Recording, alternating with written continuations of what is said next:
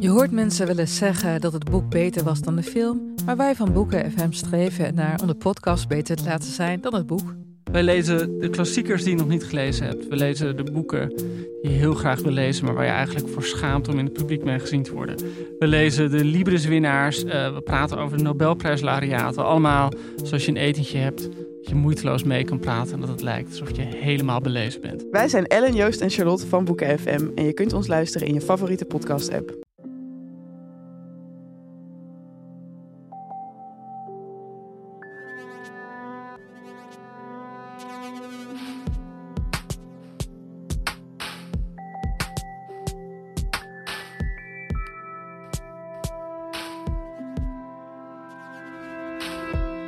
Hallo, ik ben Pieter van Relaas. In Relaas hoor je waar gebeurde verhalen en die worden verteld door de mensen die ze zelf hebben meegemaakt. We gaan luisteren naar enkele kwalijke kwajongenstreken uit de kinderjaren van Jurgen. Onze trouwe luisteraars die gaan dat verhaal misschien wel herkennen, want Jurgen die heeft het ooit al eens verteld op onze podcast. En waarom dan nog eens opnieuw, hoor ik jou denken? Wel, wij hebben een boek geschreven. Echt waar. Er is nu een relaasboek. Met 20 waargebeurde verhalen verteld door de mensen die ze zelf hebben meegemaakt. En allemaal neergeschreven door Brecht Herman naar een prachtig, prachtig boek, al zeg ik het zelf. En heel mooi geïllustreerd ook door Leslie Saurus. En vanaf vandaag kan je dat in huis halen via onze website of in de boekenwinkel. Via onze website gaat dat via www.relaas.be slash het relaasboek. Of je typt dat eventjes in in Google, dat is misschien makkelijker. Maar je kan het dus ook gaan halen in de boekenwinkel. Niet per se in de betere boekenwinkel, maar toch wel de boekenwinkel die het heel goed voor heeft met relaas. Dus, het relaas van Jurgen. Hij heeft het nog eens opnieuw verteld afgelopen weekend op onze eerste intieme boekpresentatie. Jurgen, dat weten we al, is een durver. Dat was ook zo in zijn kindertijd. En toen had hij zeker niet veel aanmoediging nodig om die streken uit te halen.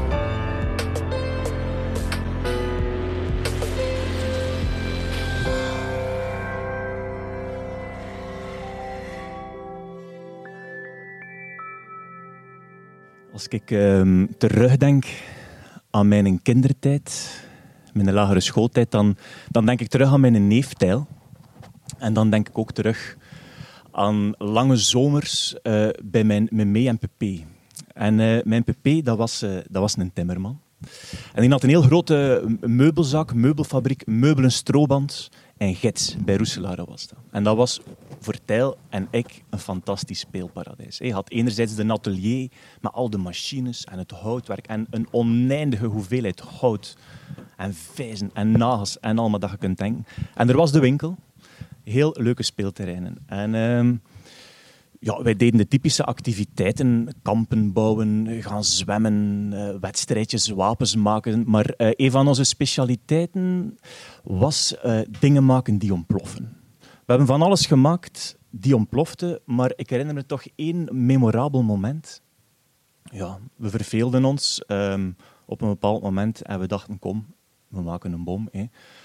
Um, en in de atelier van mijn grootvader, naast de, de, de timmerwerkband, stond er een, een, een groot rek met allerlei producten op. Vooral heel veel onvlambare producten. En we hebben ons, uh, we hebben ons daar een lege verfpot uh, gezocht, een redelijke, een redelijke grote.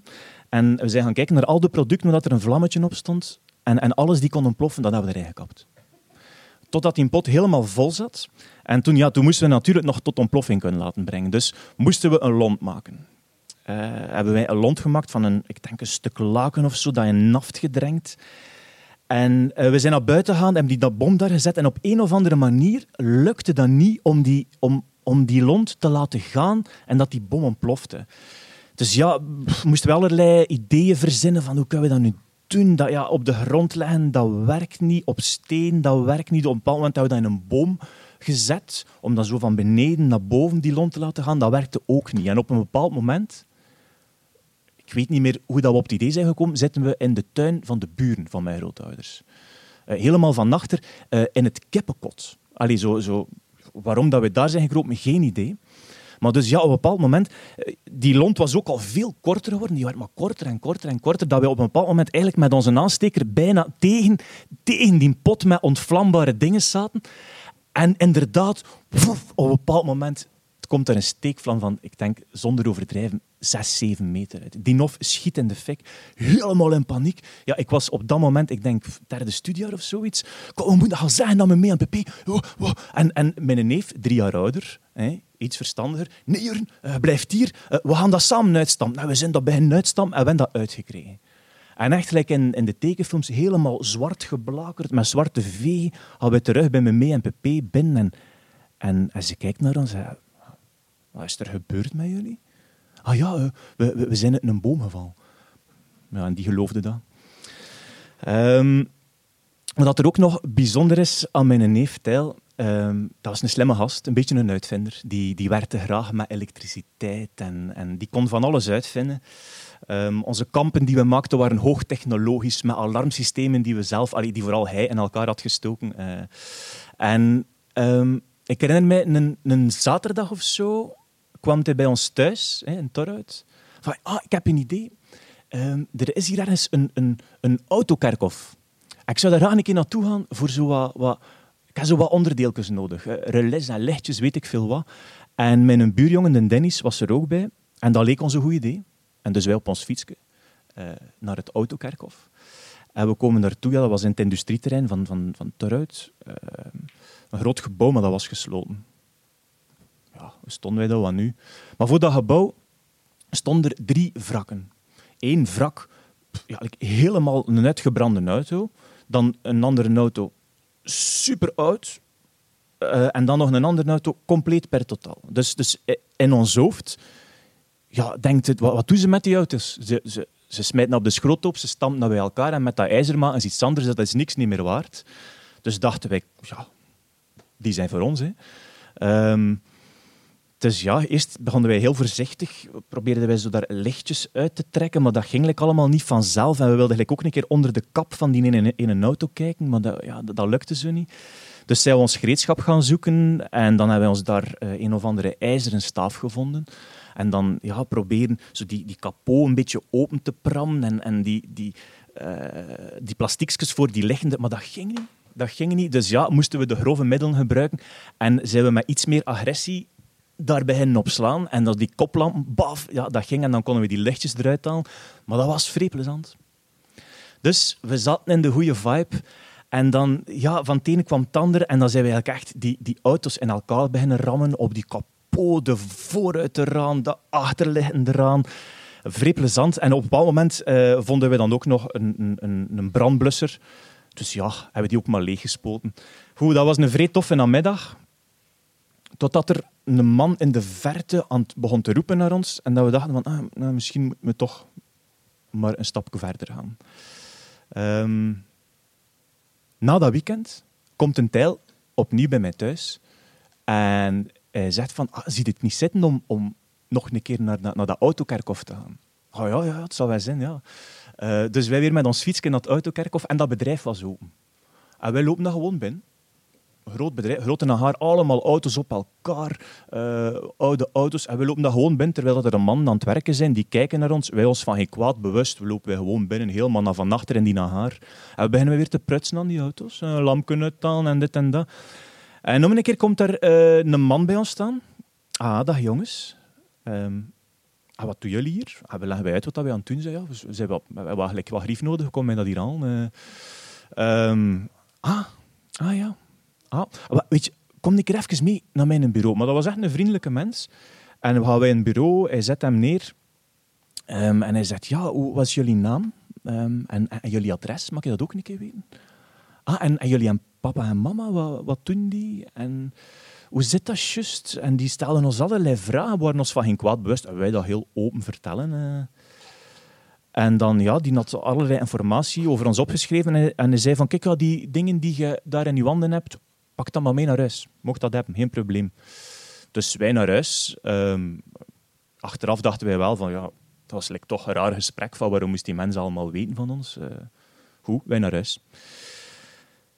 De volgende morgen komt mijn ma in mijn kamer binnen en stond... Juren, waar heb je gisteren gezeten?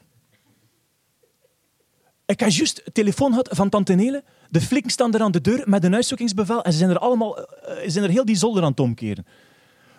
Ik zei, ja, we zijn naar een autokerkhof geweest. We, we, hebben daar wat, wat spulletjes meegepakt.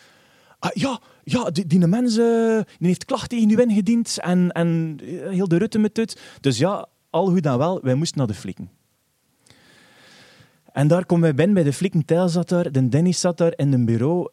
En daar zijn wij ondervraagd. Echt een ware FBI-stijl eigenlijk. Als ik, ik zat op dat moment in het vierde studiejaar. Als ik daaraan terugdenk, dat was echt niet oké om, om zo'n kleine manneke zo op de rooster te leggen. En ik moet eerlijk zijn, op dat moment... ehm, ik ben er niet fier op, maar dan is het elk voor zichzelf. Hè. Ehm, dan, dan ja, ik en mijn neef en de Dennis, dus dan, dan ja, heb ik, ik beginnen liegen. Ik heb gelogen van het vaderland weg. Ehm, en we proberen het allemaal eh, in elkaars schoenen te schuiven. Ja, en ik en, ik en mijn neef proberen dat vooral in de schoenen van de Dennis te schuiven. En ja, het komt er eigenlijk... We, zijn zeker nog drie... Allee, ik ben nog drie keer moeten teruggaan om iedere keer een nieuwe verklaring af te leggen, omdat die niet bleek te kloppen. Dus ehm, ja, enfin. Ehm, ja, de Dennis heeft het meeste schade moeten betalen. En wij het minste. Dus ik denk daar, ik denk daar niet met grote fierheid aan terug. Maar nu, in het kader van dat boek, nu dat ik wist dat dat verhaal ging verschijnen, ehm, dacht ik van ja, op een, ik voel dat dan altijd een klein beetje gêne over of zo. Zeker naar, naar, de, naar de Dennis toe. Dus ik dacht, ik ga hem toch een keer opbellen. Dus via Facebook eh, vroeg ik zijn nummer van ja, Dennis, het is lang geleden, meer dan twintig jaar. Ik moet u iets vragen. Eh, mag ik u een keer bellen? Ehm, en ik heb hem opgebeld en heeft een keer geluisterd naar de relaas. En hij vond het grappig. Hij had geen juridische stappen eh, ondernemen, dus dat, is, dat is safe. Maar ik dacht ook in, in het kader van, van, van het verhaal, leek het mij wel tof om misschien een keer de hoofdrolspeler eh, naast mezelf eh, ook hier uit te nodigen. En eh, ik zou graag voorstellen aan de Snowdaard het stuk krapul Mijn neef Tijl.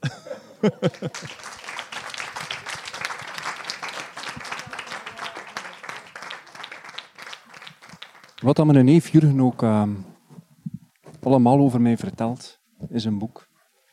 Ehm, eigenlijk ben ik een brave jong.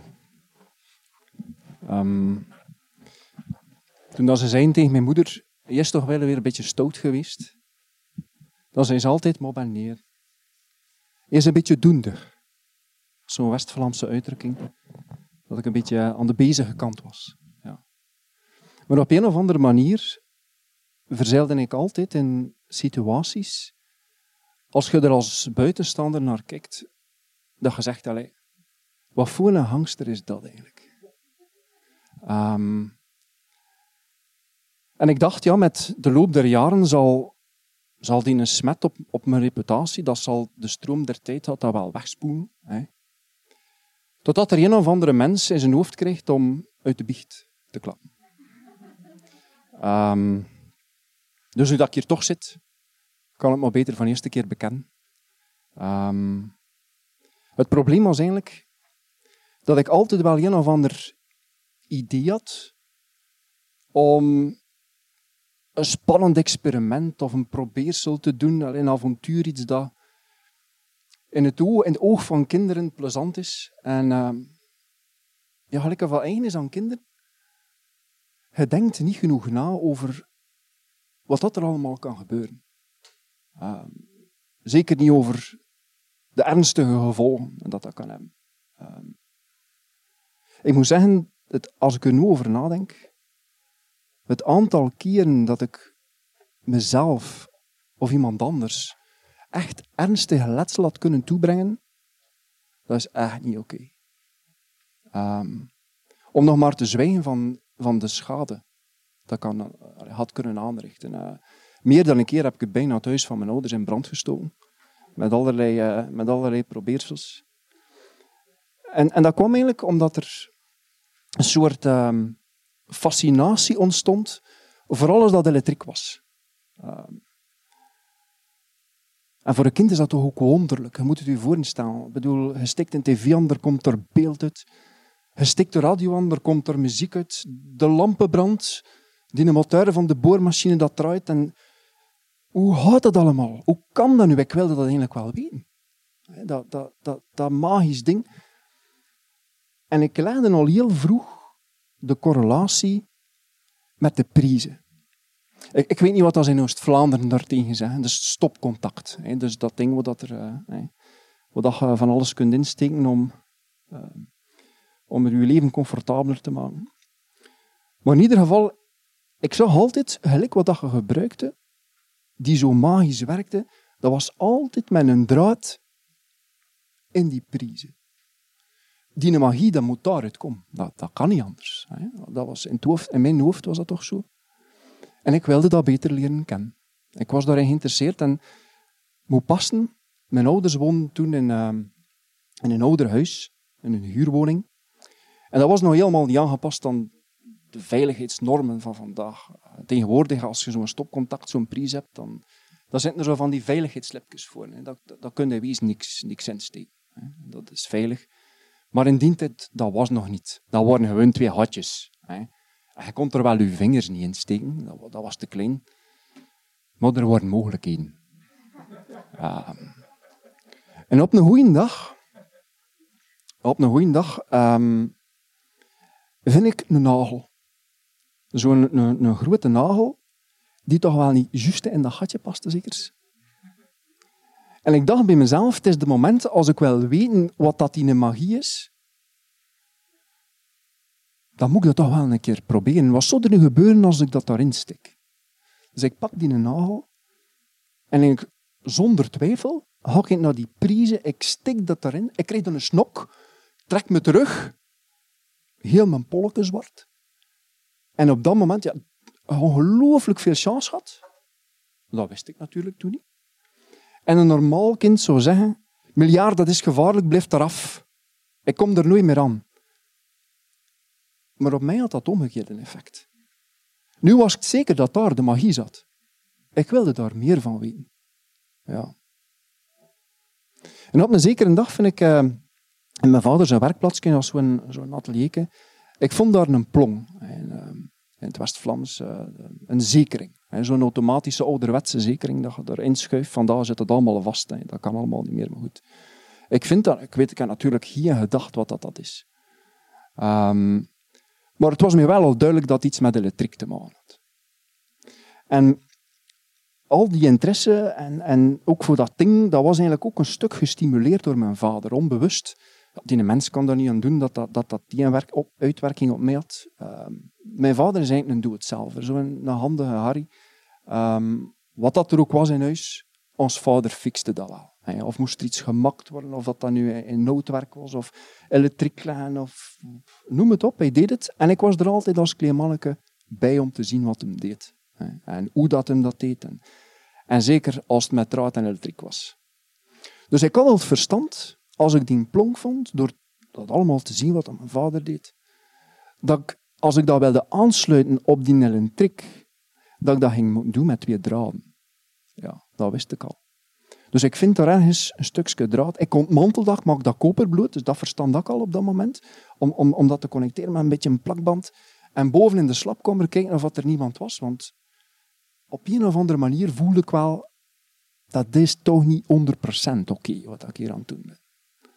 Uh, zijn moeder en vader slapkamer. Zit ik daar met die twee draadjes verbonden aan die zekering. Wat zou dat nu doen als ik dat daarin steek? ja, die vorige ervaring, dat was al een felle ervaring. Zo. Ik, twijfel, ik herinner mij, ik twijfelde als klein manneke. Ik dacht, zou ik het doen? Zou ik het niet doen? Maar op een bepaald moment, die nieuwsgierigheid kreeg een overhand. En ik steek die twee draadjes in die prijs, in die twee open gatjes. En er gebeurt niks.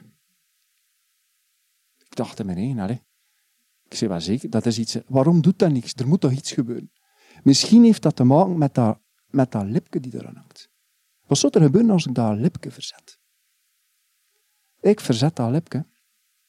Baf! Heel thuis onder de elektriek. Al de leggen uit. Ja, mijn ouders in paniek. Wat gebeurt er hier? Ja, ze zijn een winkel. Alles gedaan. Die mensen staan daar in de winkel te wachten. De kassa plat. Ehm, ja, die begint te zoeken. Ja, die vindt me niet direct. Zit ik daarboven, heel op tanden van de hank, in de slapkamer van mijn ouders in het donker. Uh, die wist niet wat er gebeurd was. Op een bepaald moment komen ze daartoe en zien ze wat dat ik, ja, dat ik daar zat. Ja, helemaal verbouwereerd.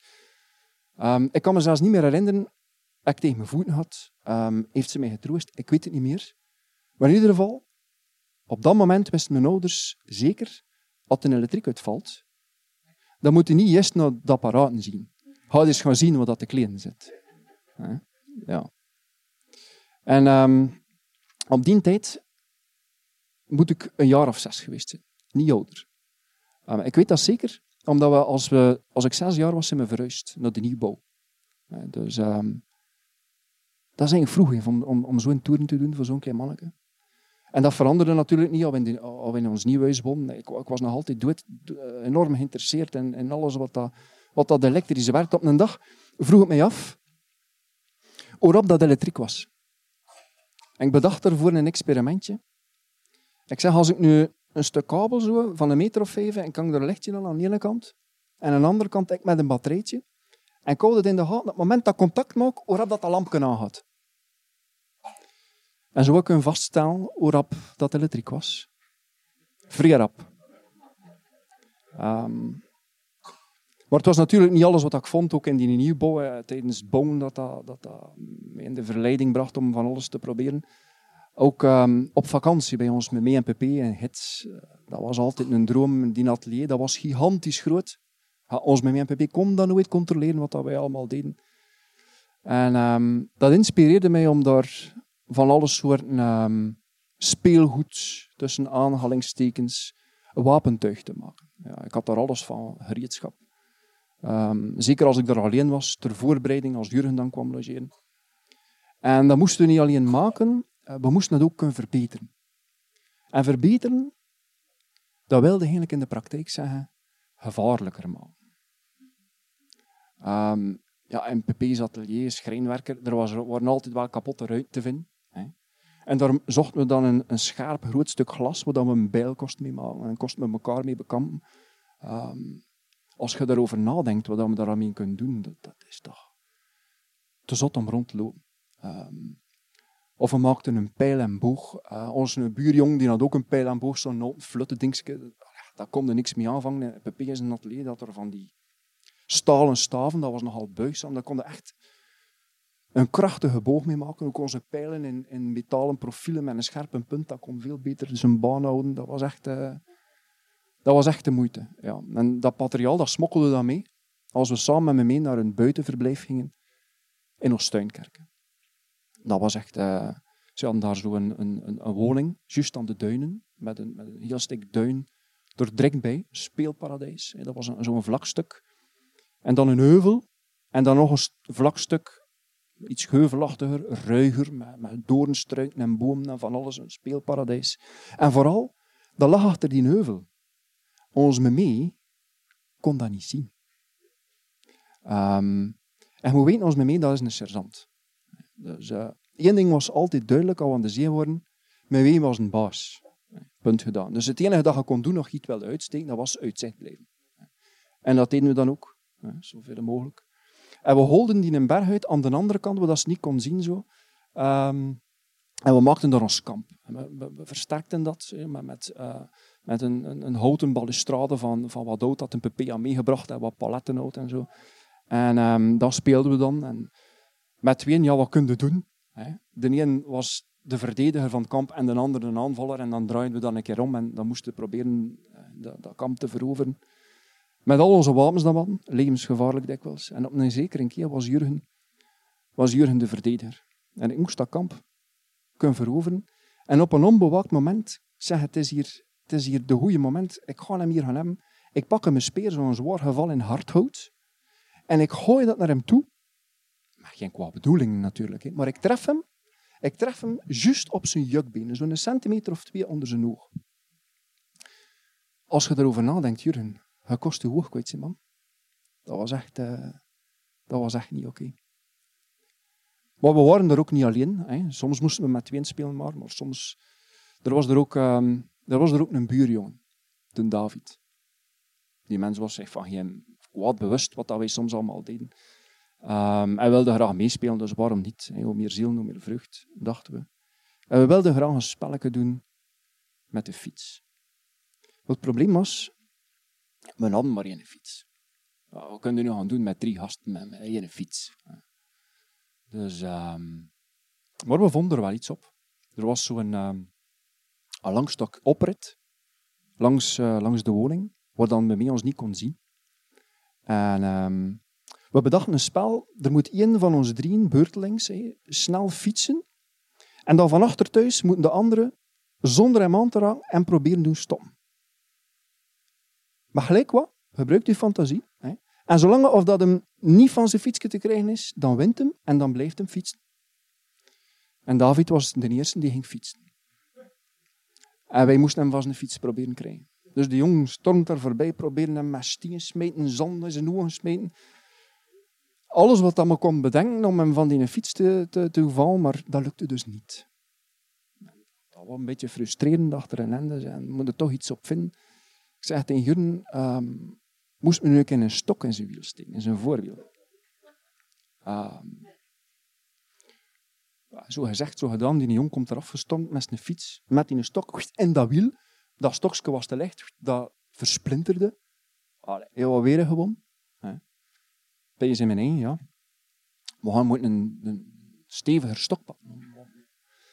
Om dat wiel te doen blokkeren, dat, dat er hard stinkt, dat wiel blokkeert, dat, dat moet dat die, die, die velo stoppen. We proberen dat, komt afgestormd. We proberen die stok erin te krijgen. Dat lukt dus niet. Dat wiel draaide gewoon te rap. Dat grapte niet tussen die spaken, dat sloeg weg. En dan weer gewoon. Ja, dat kostte dus niet zin. Hè. Um, dat hem heel tijd won. Daar moest, daar, daar, moest ik iets op vinden. En ik kan in de garage, in de garage een stuk, um, een stuk lattenstoerkoorden zien. Ken je dat? Hè? Wat zeggen ze daar tegen in Oost-Vlaanderen? Uh, rolluiken. Hè? Zo van die mechanische rolluiken. Dat doet zo naar boven en naar beneden. Dat tegenwoordig is dat al elektrisch. Hè?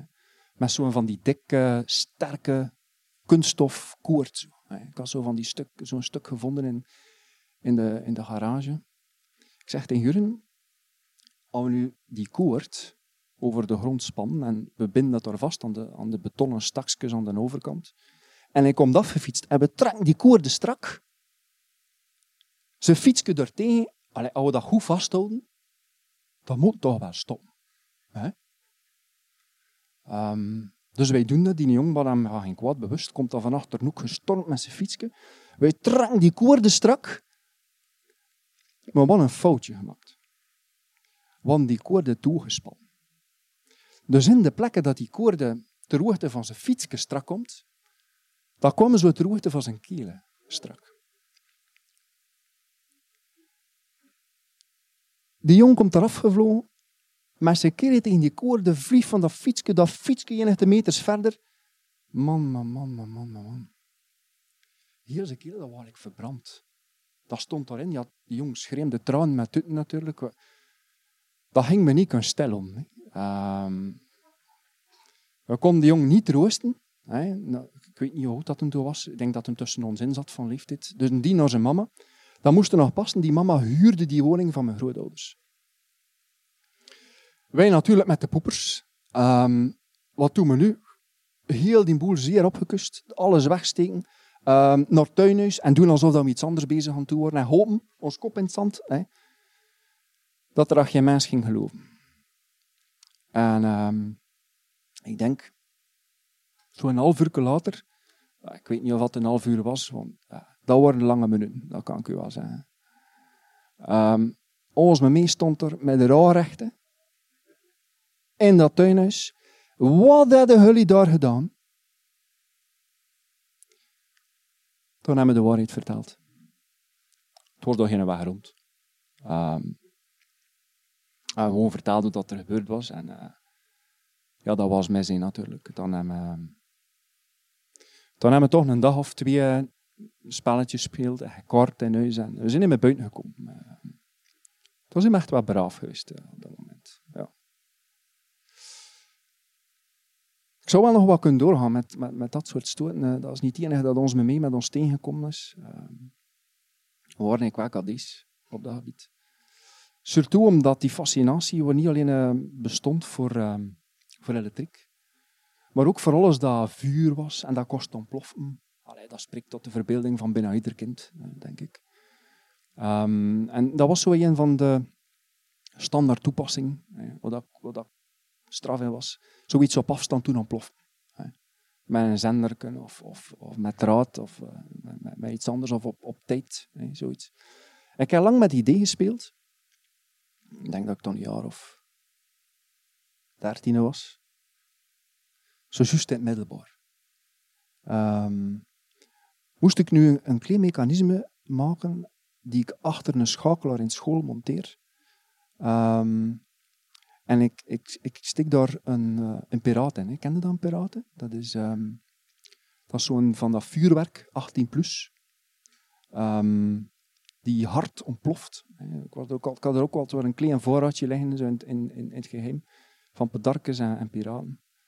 Um, en ik dacht, als ik zo'n ontsteking maak, als de leraar de schakelaar aanstikt, dat er zo 15 seconden later die, die schakelaar eruit ontploft.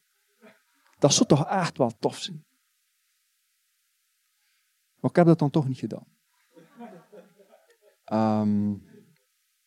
Het probleem was, um, ik was voor die ding gekend. Ze ging direct weten dat dat van mij was. Dus ik ging dat nooit kunnen stellen. Um, dus ik heb dat dan maar niet gedaan. Maar dat is dan ook wel ongeveer het enige dat me je tegenhouden om dat te doen. Ik had ook wat. Ik wil maar zeggen, hou uw kinderen in de gaten. Ze zijn stouter dan je denkt.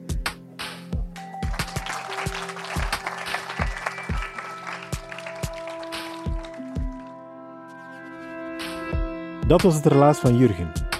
En de uitgebreide aanvulling van zijn neef Tijn. Ze hebben het samen verteld op de Trap van Steen en Wolken. Mooie naam is dat, de Trap van Steen en Wolken. Op onze eerste officiële intieme boekpresentatie in oktober van 2020 in Gent in de Krook. Er zullen er nog volgen, boekpresentaties. Ook allemaal intiem, want zo hoort dat in coronatijd. Intimiteit in coronatijd. Op 4 december bijvoorbeeld, officieel voor het grote publiek in Gent en in Antwerpen. Relaas is er dankzij de steun van de dienst cultuur van de stad Gent en van de Vlaamse gemeenschap. Onze partners zijn Chase, Den Hopzak, Husset, Pulp Deluxe en Urgent FM. En als je zin hebt om ook eens een relaasverhaal te vertellen, laat het ons dan weten via het formuliertje op onze website. Wij vragen jou dan om het al eens te vertellen tijdens een van onze verhalencarousels. En wie weet helpen we je daarna wel om het ook op ons podium in Gent, Antwerpen of Brugge te vertellen. Dankjewel!